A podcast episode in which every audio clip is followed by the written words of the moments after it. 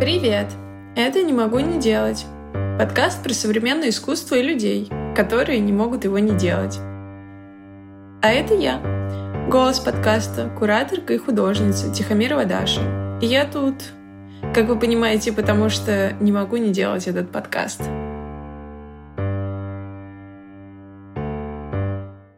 А это седьмой выпуск подкаста «Не могу не делать». И сегодня у меня в гостях художник, э, живописец, основатель New Painting School Павел Гришин. Собственно, название этого подкаста абсолютно точно отображает мои отношения как бы с живописью. А, не могу не делать, типа. Я, на самом деле, бросал несколько раз живопись. Вот, и один раз очень сильно бросал. А, у меня была выставка, посвященная этому, в галерее Пересветов переулок, вот, она называлась «Студио Визит», куда я свою мастерскую из дома перевез, и все вещи из дома, ну, которые касались как моей живописной практики, я перевез в галерею, выстроил там некое подобие своей мастерской и, в общем, рассказывал людям о своих отношениях с живописью и в конце рассказывал, что я бросил. И э, последняя акция выставки была типа раздача всех старых там холстов, раздача всех вещей. Короче, я просто ничего больше не забирал уже из Пересветова. И потом я, ну, год я ничего не делал и как прекрасно себя чувствовал, наслаждался жизнью, подумывал как бы о том, куда мне дальше, как мне сменить профессию, там, не знаю, заняться мебелью, может, там, или что-то такое в этом духе, потому что я еще руками люблю очень работать. И мы были в Берлине, и там была выставка в Кёниг Галлери, там была выставка Матиаса Вайшера.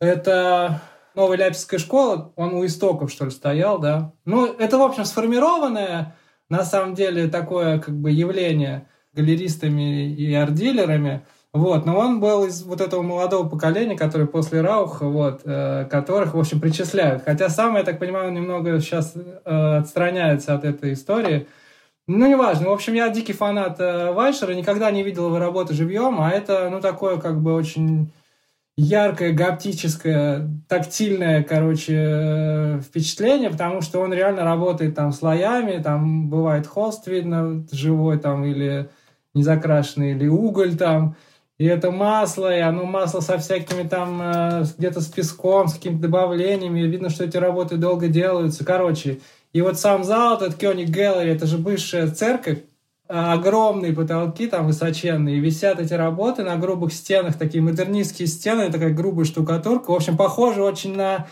фактуру Вайшера. И я просто, у меня это был религиозный экстаз абсолютно. Ну, как бы, вот, типа, я неверующий человек, но там я завис где-то на час, при том, что это как бесплатная выставка, в смысле, ну, это галерейная экспозиция, туда можно было хоть несколько раз ходить, но я как бы завис там надолго. Вот, и на этой выставке я понял, что я не смогу бросить живопись никогда, ну, там, из серии, это просто невозможно. Вот, и потом, когда я вернулся в Москву, я тайком, потому что я всем уже сказал, что я бросил, я тайком там у меня в школе там нашел какие-то холсты, оставленные студентами, вот, притащил их домой, красочки у меня остались, масло там дома, я в тайком как бы начал красить там потихоньку, вот. Это было умора, конечно. Ну, потом мне все сказали, типа, ну да, это было ясно, что ты не бросишь, как бы, понятно, что это была так, ну, выставка это не отменяет, понятно, что, типа, ты вернулся бы, но, как бы, мы все рады, продолжай. Вот. Такая история была. Забавно. Такое пиратское искусство теперь у тебя после окончания. Да, да, да, типа вне закона, да. Ну, я просто пережил некоторое перерождение на этой выставке. Как бы я бросал живопись, но, в общем-то, я как бы расставался с какой-то попыткой встроиться в институциональную систему. И вообще мне как бы все стало по барабану, по большому счету. Вот, встраивание и э, какое-то признание там и так далее. То есть такое просветление, условно. Конечно, мне помогала там моя школа, потому что я ну, я же работаю с работой, ну, как бы много студентов ходит, и как бы каждая работа в сущности моя, то есть я ее воспринимаю как свою. И это такая, пусть косвенная, но практика живописная все равно. И сейчас я как бы в нормальном таком состоянии. Я очень спокойно работаю, потому что раньше это всегда была такая истерика, наполненная ожиданиями скорейшего успеха и признания, а сейчас это такая спокойная работа, у меня есть расписание. Ну, в общем-то, все по законам Ляйпцигской школы, как бы расписание. Я хожу как на работу в мастерскую, там три дня в неделю. У меня есть как бы на это дело, и все. Я как бы работаю в спокойном режиме. Слушай, мне кажется, что это правильно. Ну, то есть это не очень привычно для российского контекста расписание, но мне кажется, оно правильное, потому что я тоже, то, что я вижу здесь, в Венеции, то, что обычно художники просто рутинно как бы это делают, то есть без надрыва и без вот этой вот э, экспрессии, угу, там сейчас угу, я кому-то что-то докажу да, за этот месяц, они просто именно, как бы рутинно, именно, да. да, рутинно приходят к этому. Но у меня, знаешь, какой вопрос, безусловно связанный с живописью. Тебе как кажется, тобой овладевает материал, или ты все-таки приходишь в мастерскую с какой-то идеей, или, возможно, там, типа, просто сидишь, думаешь, и тебе приходит идея того, что ты хочешь делать. Или ты такой, а что будет, то будет. И как бы, и просто начинаешь работать в э, таком потоке неосознанном, скорее. Не-не-не, ну, у меня выработался метод с годами. У меня была не супер приятная история, такой факап. Однажды мне предложили сделать э, выставку в одной институции. Вот. Как раз я там только понял, что я хочу сделать в живописи, там масляные какие-то работы. У меня там первая серия вышла, она как бы вызвала какой-то интерес. Вот, я согласился и не смог ее сделать, потому что у меня как бы метод был вот как раз то, что ты описываешь по каким-то ощущениям, когда приходишь в мастерскую, не знаешь, чем ты продолжишь, не знаешь, когда закончится работа.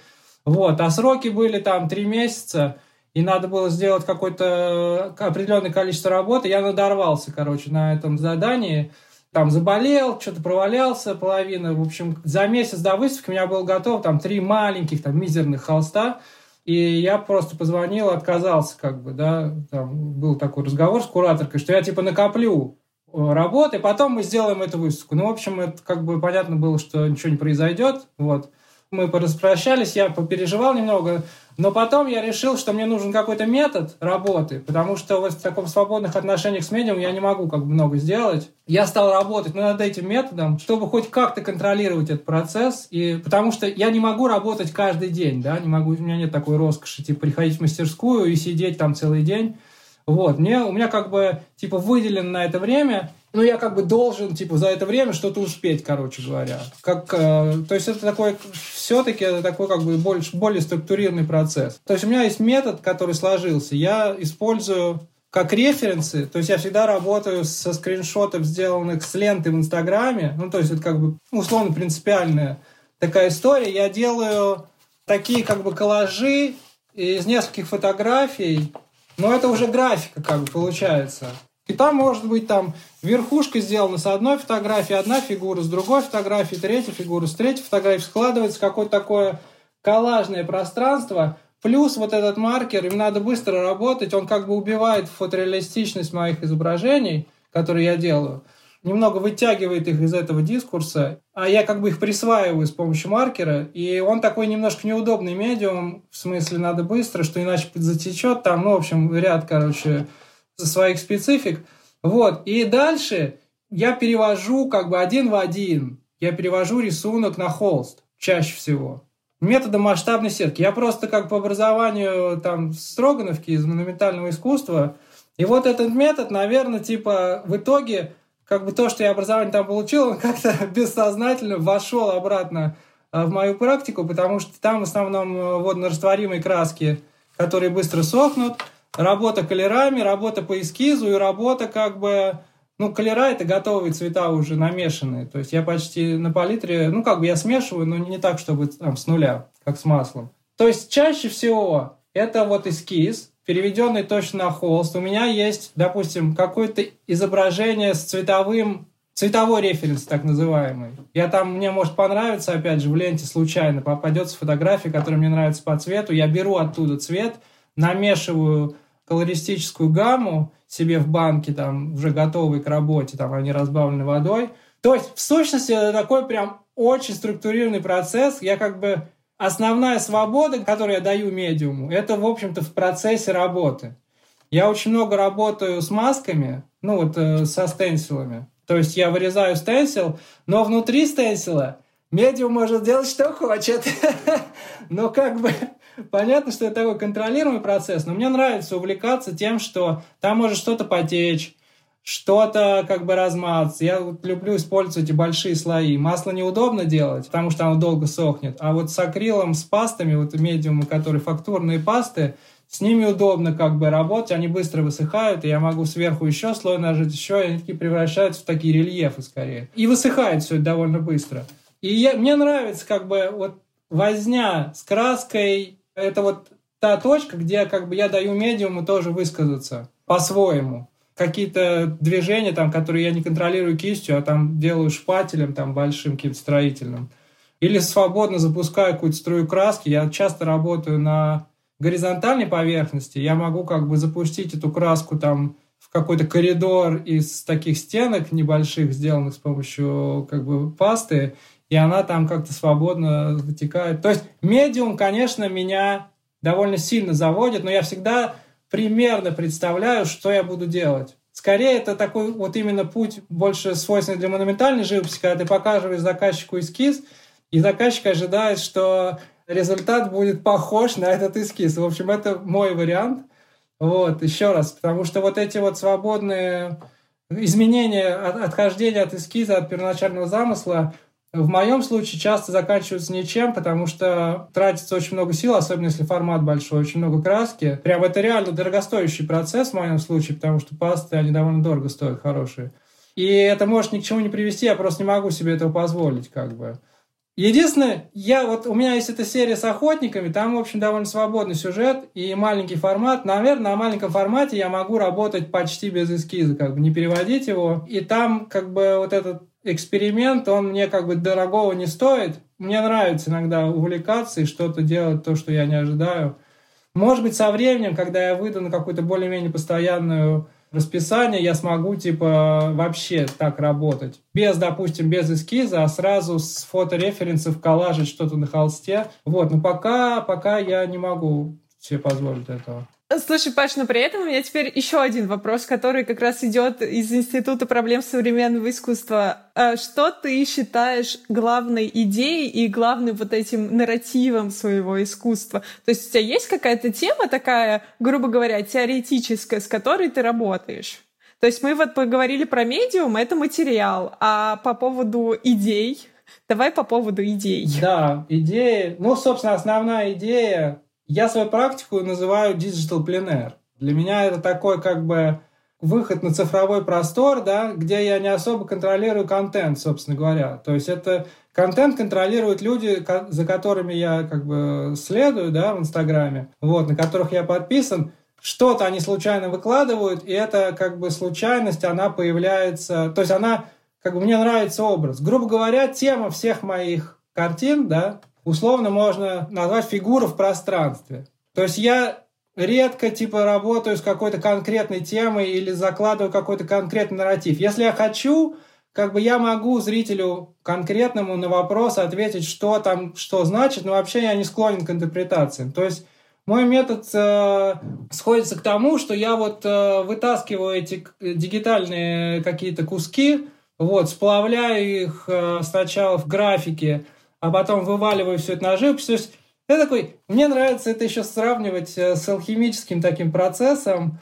Ну, живописцы, они все там, слегка куканутые. И мне нравится, типа, живопись сравнивать с алхимической мастерской, да, с внутри этого котла, там, с медиумом, вот это все, со всеми этими красками, что-то там варится, что-то очищается, что-то разлагается.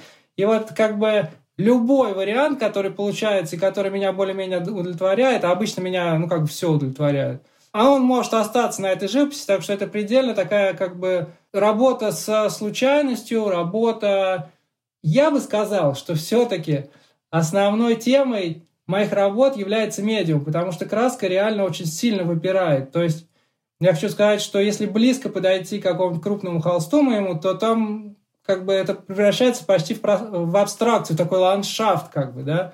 У меня даже была идея некоторые работы горизонтально класть, потому что это такие ландшафты, вид с, э, из окна самолета, условно.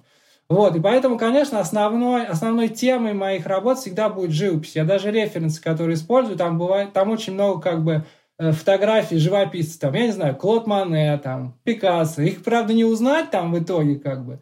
Но это всегда работа с историей медиума, это всегда работа, как бы, с краской, это всегда вот в первую очередь это медиум, как бы, то есть медиум является основной темой моей, как бы, практики. И дальше, если я захочу, я могу немного варьировать там сюжеты, вот как там в случае у меня есть серия с охотниками, когда я сравниваю как бы процесс живописный вообще в искусстве, как бы создание произведения с охотой такой, то вот это вот такой минимум. Но чаще всего нарратив как бы внутри моих произведений, он сломан. Как бы я сознательно его ломаю, не рассказываю никаких историй и не люблю как бы особо интерпретировать. То есть мне нравится непосредственно, когда ну, человек, зритель непосредственно воспринимает как-то то, что он видит, и, в общем, взаимодействует с этим, как он может. Без лишних концептуальных э, усилий, ну, с моей стороны и как бы со стороны зрителя. То есть это такое непосредственное впечатление от объекта больше. Я на это уповаю. Но вообще вот эта вот тема Digital Plein Air, наверное, можно сказать, что это такой subject matter. Слушай, ну окей, а, мы разобрались вроде с живописью, но при этом у тебя были эксперименты и достаточно успешные, с инсталляцией тоже. Да. То есть, мне кажется, как бы стал условно знаменитым. Изначально ты после того, как получил премию за инсталляцию про «Тайна вечери».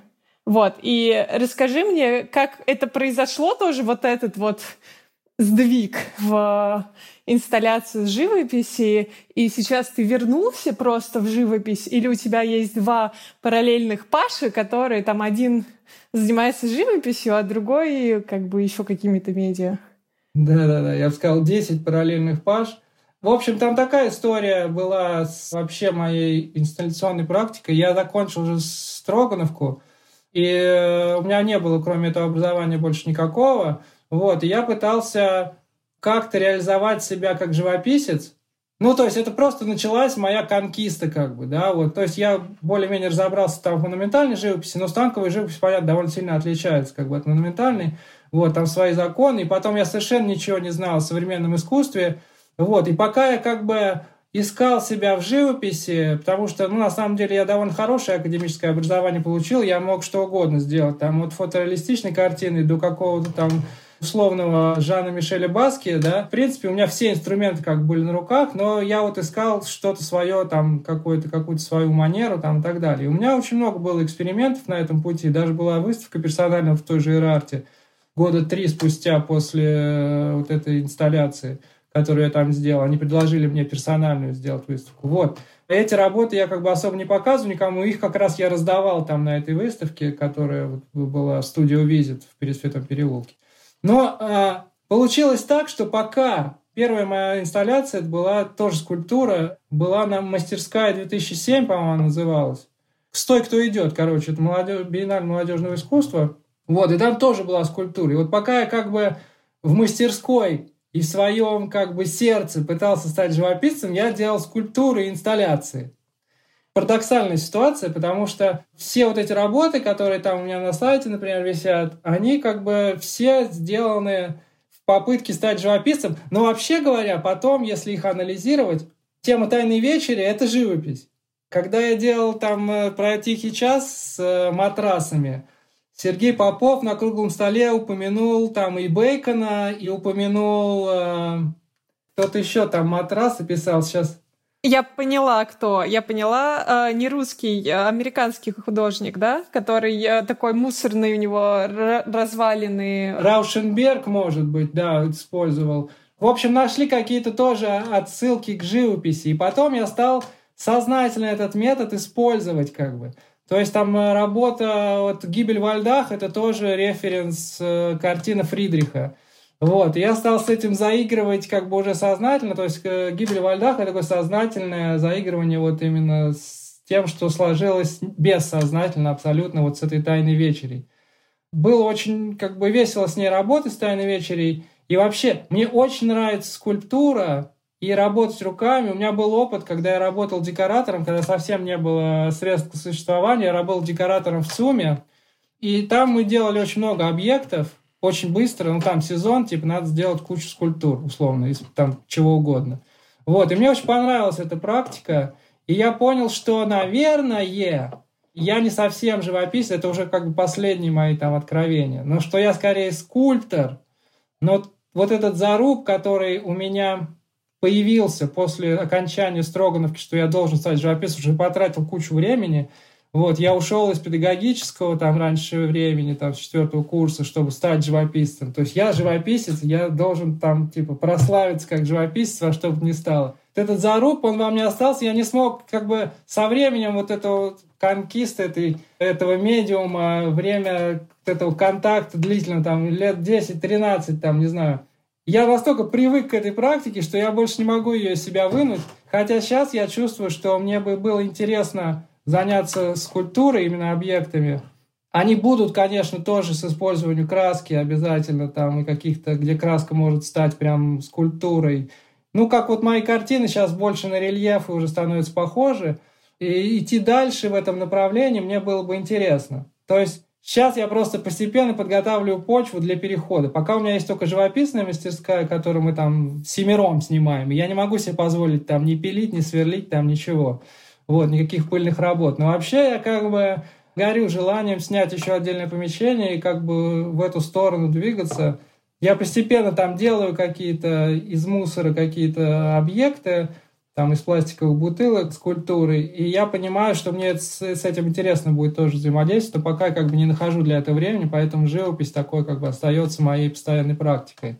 На самом деле вот этот карантин как бы, да, мы просто съездили до этого, до того, как вот начался карантин, прямо в 2019 году, зимой мы поехали на Канарские острова зимовать. Это звучит круто, но на самом деле это довольно доступная история. Вот, там все время тепло, даже купаться надо можно. И мы там дико кайфанули, я кучу инсайтов словил.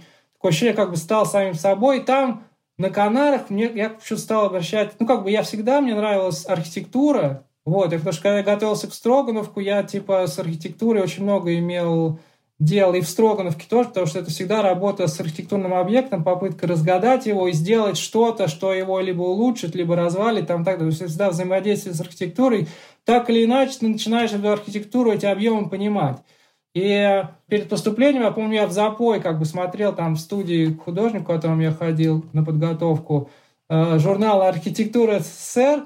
Я помню, что после, сразу после Строгановки я подумывал даже в архитектурный пойти, может быть, может куда-то в Европу поехать учиться, но Блин, я и так уже учился 10 лет. Короче, это как бы мечта моя, я ее как бы загасил, а тут, в общем, на Канарах она ко мне вернулась вцепилась в меня, и потом мы как бы еле-еле вернулись как бы в Россию, там уже через кордоны, и сели на карантин, и вот здесь как бы реально вот эти все ощущения навалились, я прям стал вариться, я начал там узнавать, куда пойти учиться там на архитектора и так далее, начал списываться с людьми, там с архитекторами знакомыми, спросить, чтобы они мне там как-то рассказали, с чего начать, да что, в общем, я прям подготавливал такой как бы переход радикальный. Но они все, конечно, крутили у виска, там мне говорили, что ты это хуже, чем живопись даже. Ты вообще никогда не станешь известным архитектором. Типа сначала 10 лет потратишь на то, чтобы работать в студии там.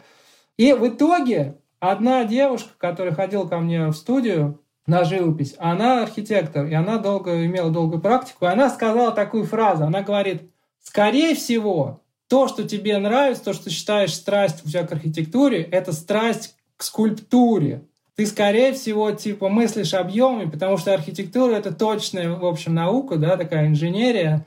Там много скучных деталей, и, скорее всего, ты не знаешь просто, что такое архитектура, как бы, вот. А то, что тебе нравится, это скульптура.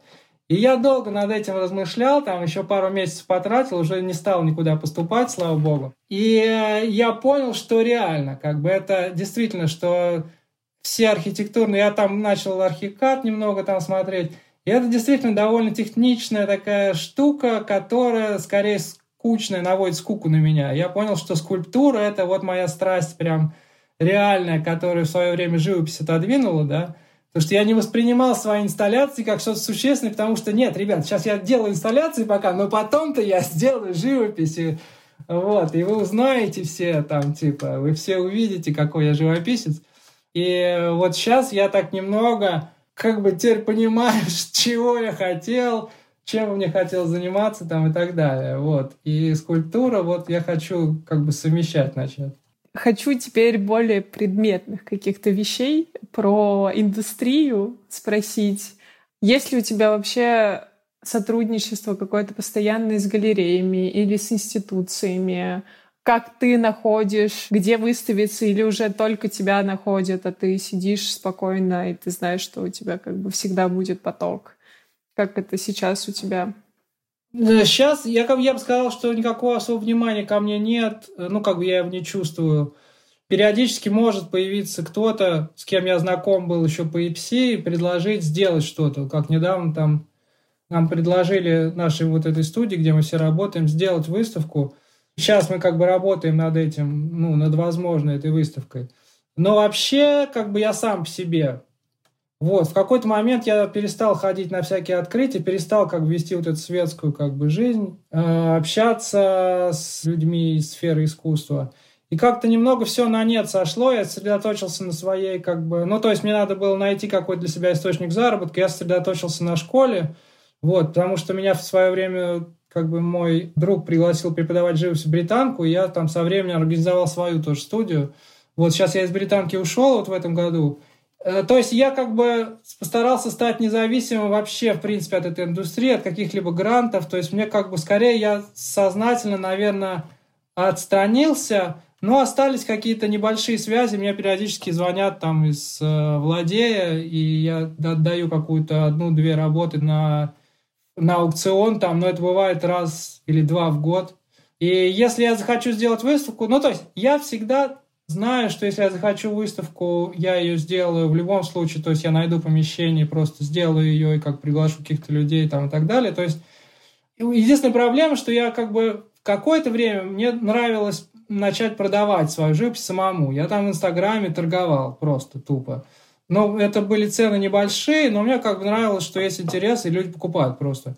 У меня был случай, когда, как мне написал, по-моему, кто-то из Astra Gallery, спросили, не хочу ли я сделать выставку, я сказал, что, ну, нет работы, что я себе продаю тупо и все. Вот, на руках нет достаточно работы. Это моя как бы все время у меня такая ситуация. Сейчас я решил как бы копить, не продавать ничего, решил накопить как бы на выставку. Так что как бы разговор с галереей у меня сейчас все заканчивается типа на этом этапе. На этапе, что просто нет достаточно работ, выставку не сделаешь, ну и как бы э, пока не, нет повода для сотрудничества. Наверное, я больше сам как-то всю, весь, всю эту ситуацию как бы толкал вперед всегда. То есть в галерее, там выставка в галерее Пересвет в переулок, это как-то случайно я познакомился с куратором. Я уже даже сейчас не помню как. В общем, скорее такой, я в позиции аутсайдера.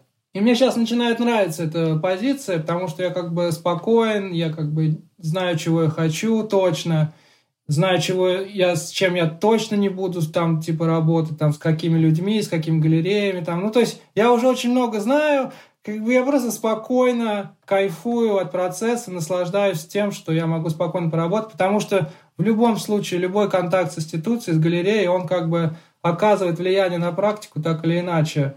Работы, которые понравились галеристу, ты начинаешь их отмечать, и как-то это перекашивает твой внутренний ритм, ты думаешь, так, вот эти работы нравятся, а вот эти не нравятся, наверное, надо в этом направлении там двигаться там и так далее. Короче, это тоже связано с некоторой такой несвободой, плюс по слухам, насколько я знаю, у нас как бы контакт с галереей ничем хорошим он как бы для художника не оборачивается, в смысле, часто даже документы никакие не подписываются, забирают работы там на, сколько-то лет, просят привилегированные права на их дистрибьюцию, вот, не разрешают художнику нигде участвовать, там, типа, без совета, чуть ли там не откупаться надо от этой галереи, если ты хочешь в другую галерею перейти. В общем, столько всего наслушался, что мне даже нравится эта ситуация, когда я ни от кого не завишу. Потом все равно никакой финансовой поддержки чаще всего нет от галереи. Бывает, что они могут там оплатить половину аренды мастерской или половину материалов, но это редкость как бы. Э, наверное, есть какие-то художники, которых поддерживают галереи финансово, я знаю, что ну, периодически какие-то деньги там э, выдаются там, на материалы там, и так далее. То, с чем я имел дело, это обычно все все равно за счет художника, и художник все как бы сам... То есть галерея почти ни за что не отвечает, художник отвечает там за все. Ну, договоры довольно кабальные, короче. Те, которые, с которыми мне приходилось сталкиваться, вот, они не очень радуют. А можно еще такой личный вопрос, мне кажется, достаточно. А у тебя есть коллекционеры, с которыми ты сотрудничаешь? Допустим, какие-то люди, там конкретный коллекционер, который вот занимается тем, что он коллекционирует твое искусство, и там приходит к тебе несколько раз в год, грубо говоря, и покупает э, работу. Да, да, у меня, кстати, появилось, вот когда я расслабился совсем окончательно, у меня появились э, люди, которые интересовались тем, что я делаю, приходили ко мне в мастерскую, вот студию визит, и что-то покупали, приобретали у меня. Периодически кто-то мне пишет в Инстаграме, но это рандомный. Но вот конкретно коллекционеры, наверное, вот есть, да. У меня так случился какой-то контакт. Я, правда, давно с ними уже не встречался, потому что вот эта вот вся ситуация с ковидом была. Э, потом, насколько я понимаю, не очень жалуют акрил. Есть небольшое, мне кажется, предубеждение вообще к акрилу, что это такой несерьезный немного медиум, не живой. Ну, об этом можно как бы рассуждать, но живой он или не живой, в сущности, это, конечно, кусок пластика. Вот, понятно, что я иногда работаю, сейчас я в деревне, я здесь маслом работаю, вот, и, конечно, типа ощущения другие от работы, но процесс очень неудобный и долгий. Вот такая история с коллекционерами. Но вот э, одна пара только за все это время, ну, сколько я там занимаюсь живописью или там искусством, вот кто-то интересовался, прям конкретно интересуется, и периодически они мне пишут там, чтобы прийти в гости, да, такое есть. Угу, здорово. Мне кажется, это хороший показатель. Ну, то есть, да, мне да, кажется, да. это очень важно иметь таких людей, которые как бы поддерживают интерес. Да, а, да, да, да, да, да, да, мотивируют. Это мотивирует да. очень, очень сильно. И в этом смысле, да, это классно. Я прям благодарен.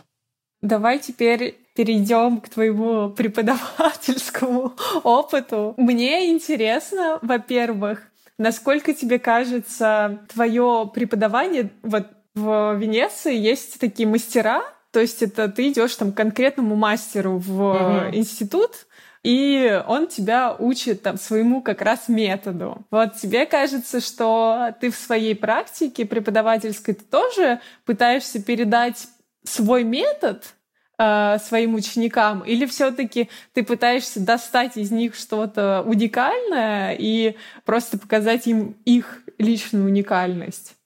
Ну да, и то, и то, я бы сказал так, потому что у меня есть метод, ну, к которому я пришел, да, который позволяет быстро начать и не упороться сразу на неудачах каких-то, да, получить какой-то результат, и чтобы этот результат выпадал из дискурса живописи, скажем так, советского, вот этого, в котором ну, почти все российские художники сидят, живопись советского реализма, там передвижники, например, не только советского, вот, чтобы из этого дискурса он как бы выпадал и вываливался немного уже, ну, как бы автоматом попадал вроде любой результат, от который он попадал в, в пространство contemporary painting, то, что мы можем назвать. Конечно, моя основная задача не просто типа метод рассказать, чтобы все там под копирку его делали.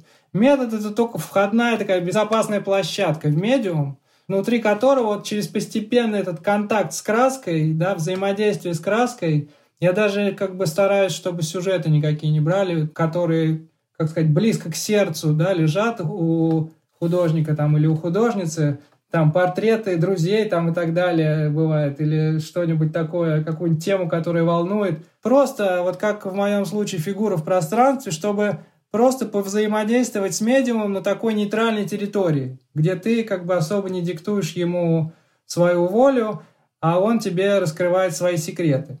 И вот в этом как бы таком безопасном пространстве взаимодействия художник или художница, они могут понять, какие приоритеты у них внутри медиума. Нравится ли им работать по фотоколлажу, там, потому что обычно это фотоколлаж как референс. Нравится ли им вот это вот повторение как бы эскиза, или они хотят вот этого свободного плавания, каких-то открытий, да, чего-то неконтролируемого. Хотят ли они заниматься более абстрактным, более абстрактной, ну как бы включать более абстрактную визуальность, или они хотят двигаться больше в реализм и в эту сторону. Хотят ли они вообще включать какие-то истории и какие-то личные дискурсы, работать с каким-то личным контекстом в живописи, или это как бы, ну, в общем, Короче, эти приоритеты, на мой вкус, можно расставить только более-менее успешно работая. Ну, то есть, когда ты видишь результат, ты делаешь один холст, второй, третий, у тебя уже там накопилась серия. То есть, обычно это я всегда рекомендую работать с сериями. Когда у тебя за плечами серия, ты чувствуешь больше уверенность, ты более трезво оцениваешь себя уже в процессе, как бы ты можешь себя на чем-то поймать, что-то, потому что обычно открываешь краску, и там как бы голова идет кругом, вот, еще этот белый холст, и все это дорого стоит, и это такая нервозная обстановка, что вот без эскиза, условно, без колеров, да еще если масло, можно ничем не закончить этот процесс. И вот это чувство горечи, с которым я... Это просто все на личном опыте. Я там лет 10, вот это как бы чувство горечи, разочарования, оно как бы меня преследовало. И вот этот метод, он явился таким как бы выходом из этого порочного круга. Вот, когда ты думаешь, стоит ли вообще на эту тему высказываться, и вообще она актуальна или нет – и насколько актуально, что я делаю, и зачем я это делаю. Короче, куча вопросов, которые вот мой метод одним разом помогает как бы от них скорее отвернуться, да, и пойти в каком-то более менее токсичном направлении, вот. И, конечно, в процессе я смотрю, бывает так, что студенты или студентка, они начинают как-то в какую-то свою манеру начинают вырабатывать, я это подхватываю, и докидываем каких-то примеров из истории живописи, из истории живописи 21 века, 20 может быть, какие-то еще более древние истории. И я подсказываю, как с этим можно работать в пространстве contemporary painting, да, как это можно развивать, в какую сторону двигаться, как бы стоит ли туда двигаться. То есть, в принципе, моя задача просто раскрыть человека, но ключом к этому раскрытию идет, в общем, довольно стандартный метод, который я всех прошу попробовать. Да, у меня вот еще вопрос теперь про технику. Как тебе кажется, это вообще важно, вот владеть именно таким мастерством? И есть ли плохая живопись и хорошая? Типа плохая техника и хорошая техника. И вот то, что, чему тебя учили в Строгановке, ты пытаешься это тоже там передать или настоять, грубо говоря, на том, что вот надо так? Или как бы есть просто универсальные э, решения, которые ты говоришь, ну вот так просто лучше, так просто проще. Или как это вообще? Вот именно с техникой, с, э, именно с материалом, когда ты учишь работать? Да, но это супер сложный вопрос. Просто очень сложный. Я до конца, ну я не должен этого говорить, но я до конца сам в нем не разобрался. И вводные все время меняются. Вот, э, я, да, у меня есть академическое образование, когда меня спрашивают о том, ну, ну как бы многие даже студенты говорят, ну, вот тебе хорошо говорить, ты, типа, 6 лет там, э, как бы, отучился, ты умеешь все, что угодно рисовать. Просто очень часто комплекс человек, который начинает заниматься живописью или изобразительным искусством, ну, так или иначе, короче, вот с этими старыми медиумами контактирует, у него есть вот этот вот комплекс, что он не умеет рисовать. Вот, конечно, современной живопись, если мы говорим про contemporary painting, это никакого значения вообще не имеет. Умеешь ли ты рисовать или не умеешь. Здесь важно просто типа, почувствовать уверенность в себе и делать то, что тебе хочется, то, что тебе нравится, то, что от чего ты кайфуешь, как бы вот. И тогда есть вероятность, что кто-то тоже кайфанет. Я всегда это говорю, но мне всегда как бы говорят, ну ты все-таки немножко лукавишь. Потому что вот ты говоришь, поправь тут вот это, а здесь поправь вот это. То есть чем-то ты, видимо, руководствуешься. И у меня всегда такие откаты. Я как бы смотрю на себя со стороны и думаю, да, я немного лукавлю, потому что, конечно, я руководствуюсь той академической выучкой, которая у меня есть. Ну, то есть там то, что касается композиции, то, что касается цвета, я очень часто включаю эти академические какие-то навыки. Другое дело, что это не те академические навыки, которые учат в Строгановке, да, или в каком-то академическом вузе. Это такой преодоленный академизм, когда у меня был период, когда я просто разрушал в себе академика, я развалил всю эту систему, пересобрал ее заново для себя. Какие-то вещи я оставил из академизма, какие-то навсегда исключил, как бы, да. Вот. И, конечно, когда студент работает, я говорю, все, что угодно может быть. Все, что вы не сделаете, будет классно. Тем более, что сегодня все чаще и чаще звучат такие тенденции. Живопись не обязательно объяснять. Да, вот если мы смотрим на живопись, на медиум с позиции сетевых отношений, да, с позиции там, дистрибьюции в интернете, я знаю, что сейчас многие, как художники, практикуют неконцептуальный подход как бы в искусстве, да, вот то, что концептуализм в свое время там типа обязал там 60-70-е годы, обязал всех как бы двигаться от идеи и иногда не доходить до объекта, да, то, что противоречит как бы вообще, ну, как бы живописи в сущности. Я вижу сейчас, что как бы начинается некоторая тенденция к отходу от вот этого как бы от какого-либо оправдания того, что ты делаешь как живописец. Вот, институционального оправдания. Потому что я в свое время пошел в ИПСИ, чтобы научиться как бы оправдываться, да, чтобы научиться разговаривать с кураторами, оправдывать то, что я делаю, актуализировать то, что я делаю, вот в поисках вот этой вот легитимации со стороны институции. Типа, окей, складно базаришь, берем тебя на выставку. В сущности, для меня как бы всегда живопись, и мне кажется, любого мы возьмем какого-то известного сейчас живописца, скажем, Михаил Бориманс, да, бельгийский живописец. Прежде всего, живописцу нравится возиться с краской. Мазать, красить, переносить какие-то изображения на холст, там, не знаю, на стен, куда угодно. Вот эта возня как бы с медиумом, она всегда стоит впереди всего. Если мы берем там типа живописцев вроде там, не знаю, Нео Рауха, Матиаса Вайшера, там, Марлен Дюма, Питер Дойк. Это прежде всего как бы любовь просто вот к этому вот возне с медиумом. И потом уже идет концептуальная составляющая, но мне все равно кажется, что прежде всего это как бы вот эта страсть взаимодействию с краской. И только потом как бы появляются какие-то навески. Причем у всех разные. Кто-то там, допустим, если взять э, Люка Тёйманса, да, то он довольно много очень заморачивается на концепцию, он очень долго объясняет э, о том, что он там преследовал, что он хотел сделать и так далее. Вот эта мера концепции в живописи, она всегда как бы варьируется. И есть еще вот этот вот понятие bad painting, да, которое как бы вроде как оправдывает все, что угодно. Я с собой замечаю, что я говорю какому-то студенту или студентке, что вы работаете, ну я вообще с студентами, вся в студии на «ты», я говорю, ты работаешь в пространстве painting.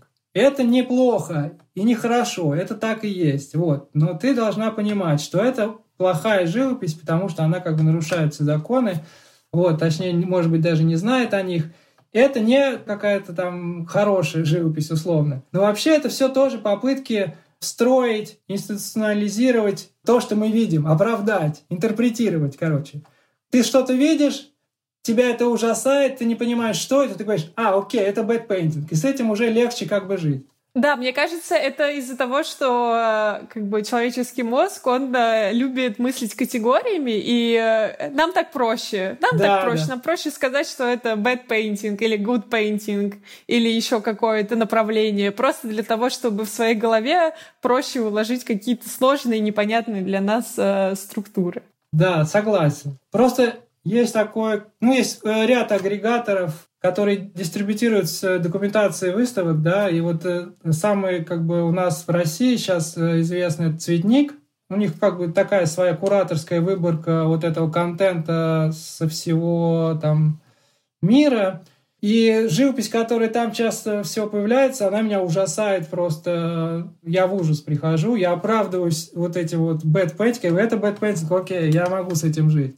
Вот, но вообще мне трудно смириться с тем, что я вижу. Чаще всего мне как бы дико не нравится что-то. Потому что я, как и любой, наверное, я ориентируюсь на свой опыт, на свои какие-то предпочтения внутри медиума, и когда я вижу что-то совсем не похожее, меня это, в общем, вводит э, в абсолютный ступор. Вот, я не знаю, как на это реагировать, и вот типа этот э, термин bad painting, он как-то помогает мне более-менее смириться с тем, что я вижу. Судя по количеству контента, который Цветник выкладывает у себя там на странице, это прям какая-то новая тенденция. Чаще всего я, ну, как бы я читаю, естественно, там тексты какие-то. Бывает, что нет вообще никаких текстов. Бывает, что текст э, как объект – функционирует, он ничего не объясняет вообще с выставки.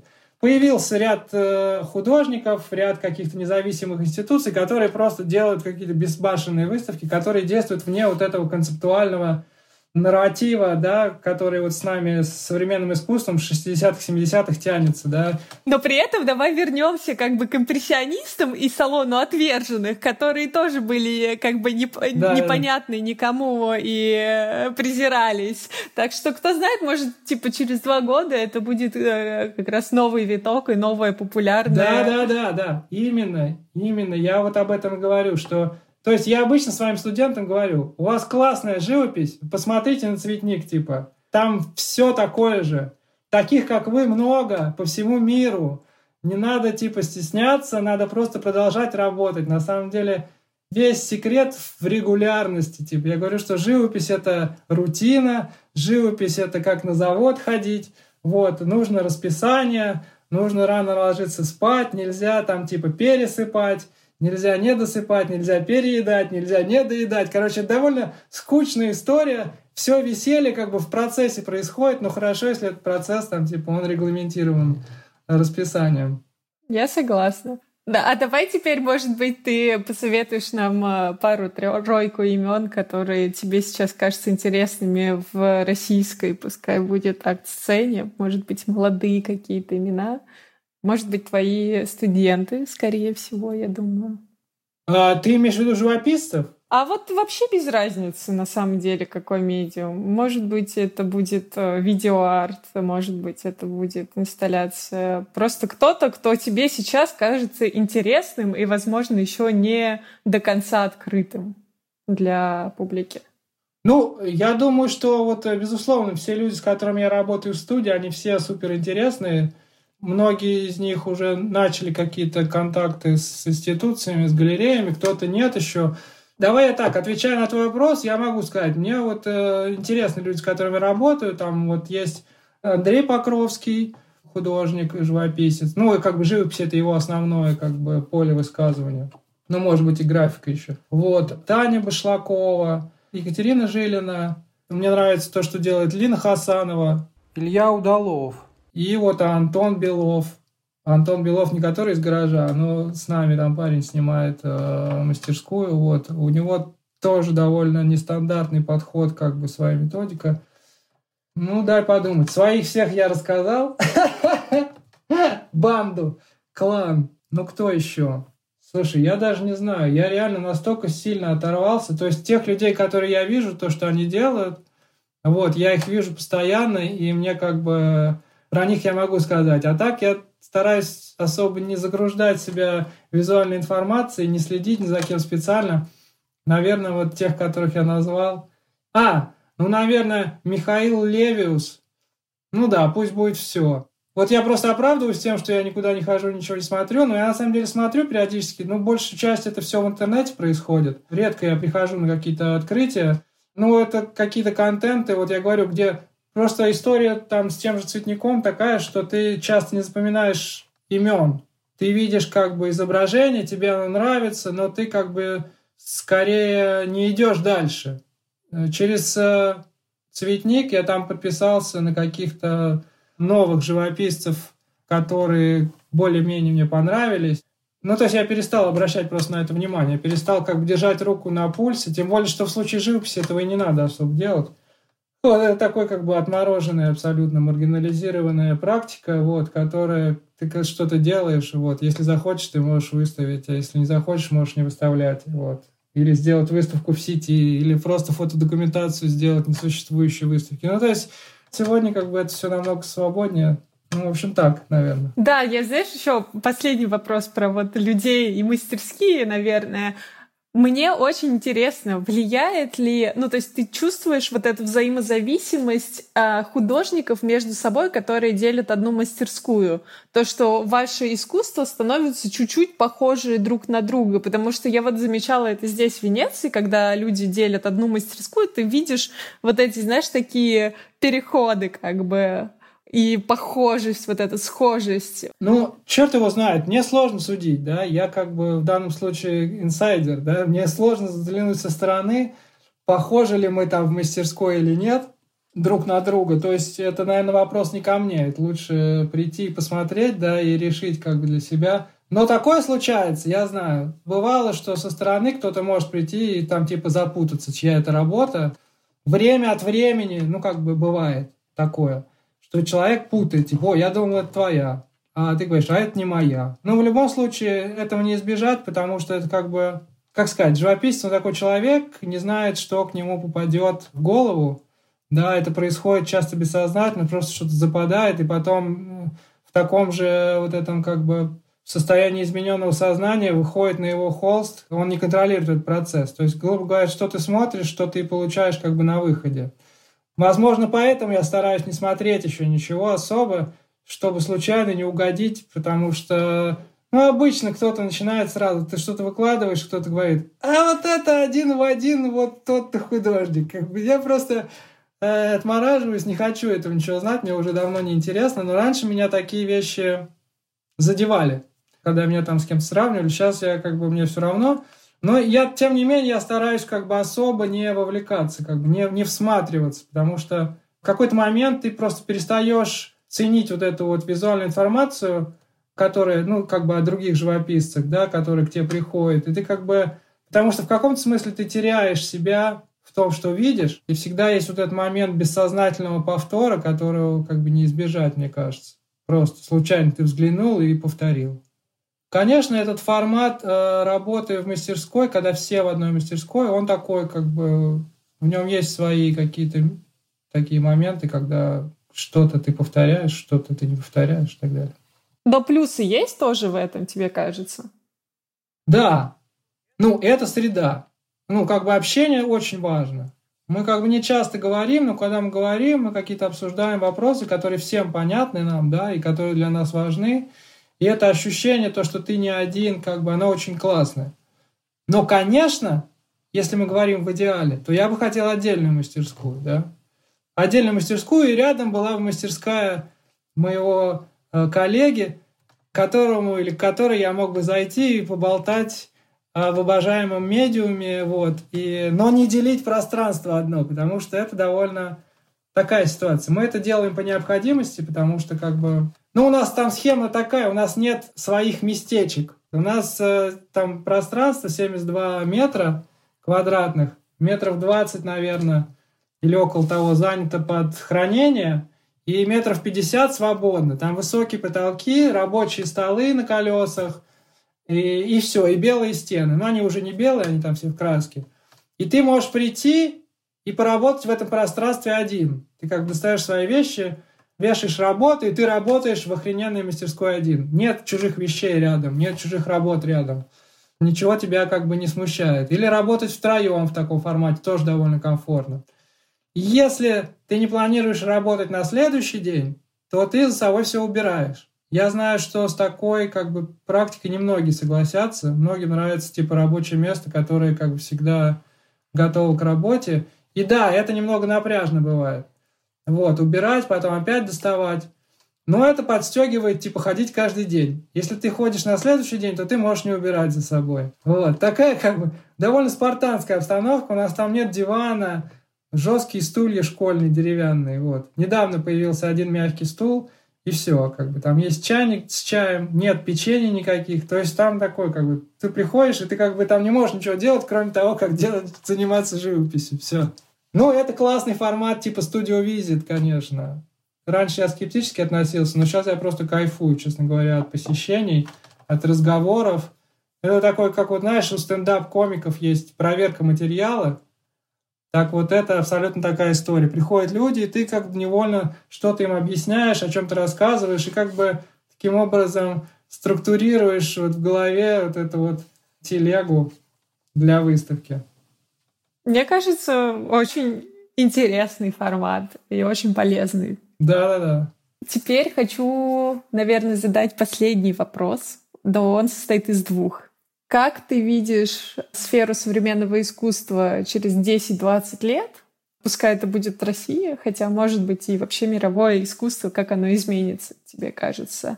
Как ты видишь себя через 20 лет? Ну, я думаю, что все настолько стремительно меняется. Честно говоря, вот эти два последних года изменили очень многое. Вот этот период карантина, когда ты оторван от мастерской, не можешь в нее ходить, заставляет тебя много, обо многом задуматься, о слабых сторонах как бы медиума, который ты выбрал, да, что это все связано с материальным каким-то фактором, что это холсты, тряпки, краски, которые надо где-то хранить, надо куда-то перевозить. Конечно, мне кажется, что тенденция будет больше склоняться к интернет-репрезентации э, искусства и живописи в том числе, к красивому существованию э, в интернете, к эффектной документации – Возможно, появятся форматы. Я вот знаю, что многие работают а, над созданием виртуальных галерей с возможностью там как бы прохода по ним, Плюс появилась эта тема сомнительная NFT. Вот, наверное, мне кажется сейчас, что вот сетевые все вот эти практики, сетевое существование искусства, оно как бы будет превалировать все больше и больше. И, возможно, мы найдем даже какие-то технологии, способы для того, чтобы лучше показывать живопись, типа через экран, чем то, что мы сейчас имеем как бы в наличии. Понятно, что чаще всего живопись, ну, как бы живьем выглядит лучше, чем по-прежнему. И в этом смысле этот медиум, он, конечно, ставится под сомнение современной ситуации. И я боюсь, что случится так, что в какой-то момент сама дистрибьюция и производство искусства изменится. Ну, в смысле живописи. Я пока сидел на карантине, пытался для себя понять, какой могла быть моя практика, если у меня не было возможности выходить на улицу, да. И все, все, чем я обладал, была бы сеть. И я подумал, что, наверное, какая-то технология, которая позволила бы мне распечатать хорошего разрешения эскиз на 3D-принтере цветном. Ну, сейчас я уже описываю свой возможный. Я надеюсь, что этого не случится, конечно, что мы будем иметь возможность работать руками и показывать свое э, искусство офлайн. Но тем не менее, вот э, у меня была такая фантазия, что я мог бы остановиться на этапе цветного эскиза. Ну, я начал работать цветными маркерами тоже.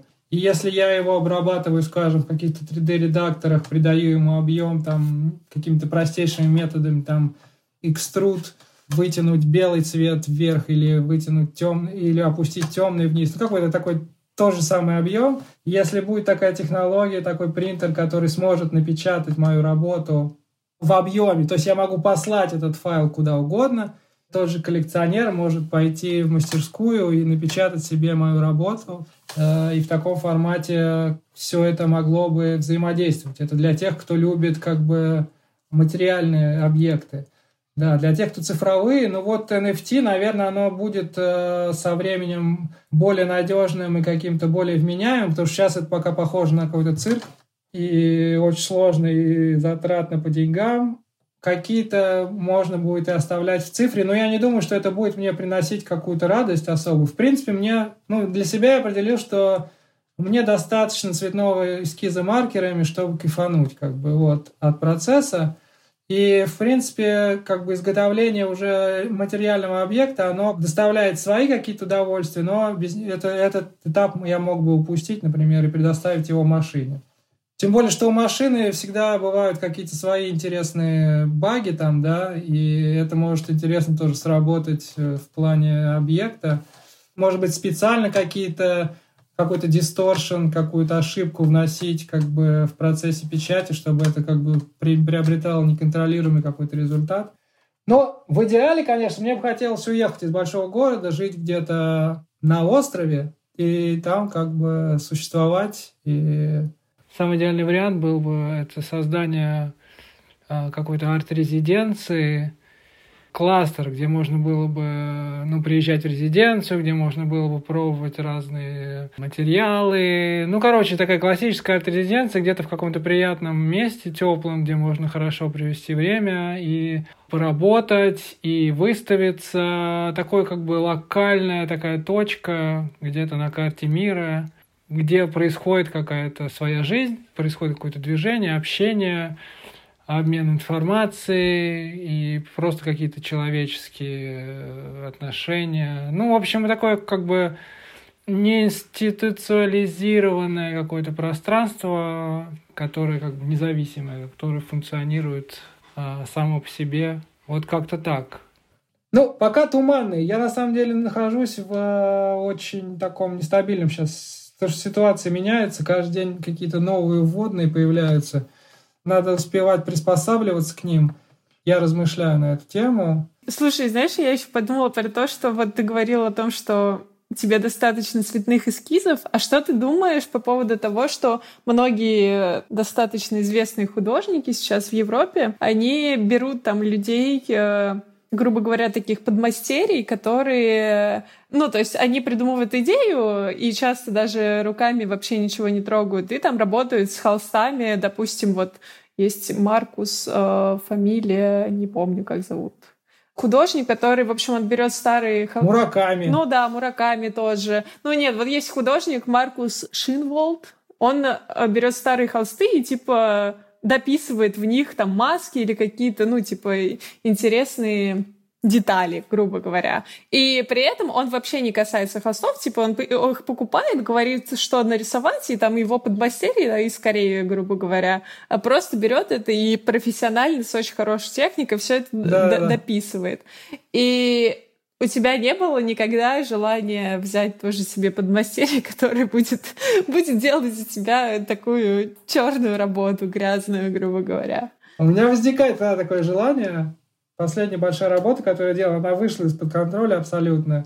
И часто сводилась к тому, что надо было просто механический труд такой. Ну, это просто исполнение, которое как будто уже мне неинтересно. Ну, то есть я немного подустал от этой работы. Вот, и в моменты слабости, да, я подумал, надо кому-то делегировать это. Но вообще говоря, мне этическая, скорее, составляющая не нравится эта история, в смысле использовать чужой труд. То есть я соглашусь с использованием машины, но с использованием чужого труда, как бы, чтобы кто-то... Я в любом случае не буду доволен. Ну, это слишком нервная история. Тратить время на объяснение, как бы, того, что, какой результат я жду. То есть это классно работает в смысле концептуальной живописи, ну, условно, да, назовем концептуальной живопись, которая больше ориентируется на концепцию, где как бы процесс и результат не столь важен. Результат это как бы просто, он не необходим, короче. Картина может быть такой, а может быть секой, но как бы от этого ничего особо не меняется. Вот, но в моем случае объект имеет как бы чуть ли не первостепенную важность, и как краска затекла, и как она там то, и какие детальки, и что там просвечивает, а что не просвечивает, об этом только я могу как бы знать, как надо сделать. И в данном случае мне кажется, что это как бы противоречит просто моему отношению к медиуму.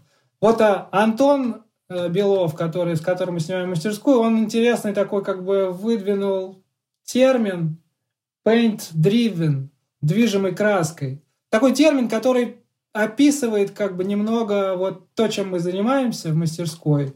Да, вот эта возня как бы с медиумом, попытки освободить его в определенных рамках и дать ему голос тоже, да, то, что там, допустим, абстрактные экспрессионисты делали, но они совсем освобождали, да, этот медиум вообще без привязи. Вот. А здесь мы немного контролируем. Ну, я бы сказал так, что это диалог там 50 на 50. Ты что-то говоришь, тебе медиум что-то отвечает, и вот в таком диалоге как бы идет работа.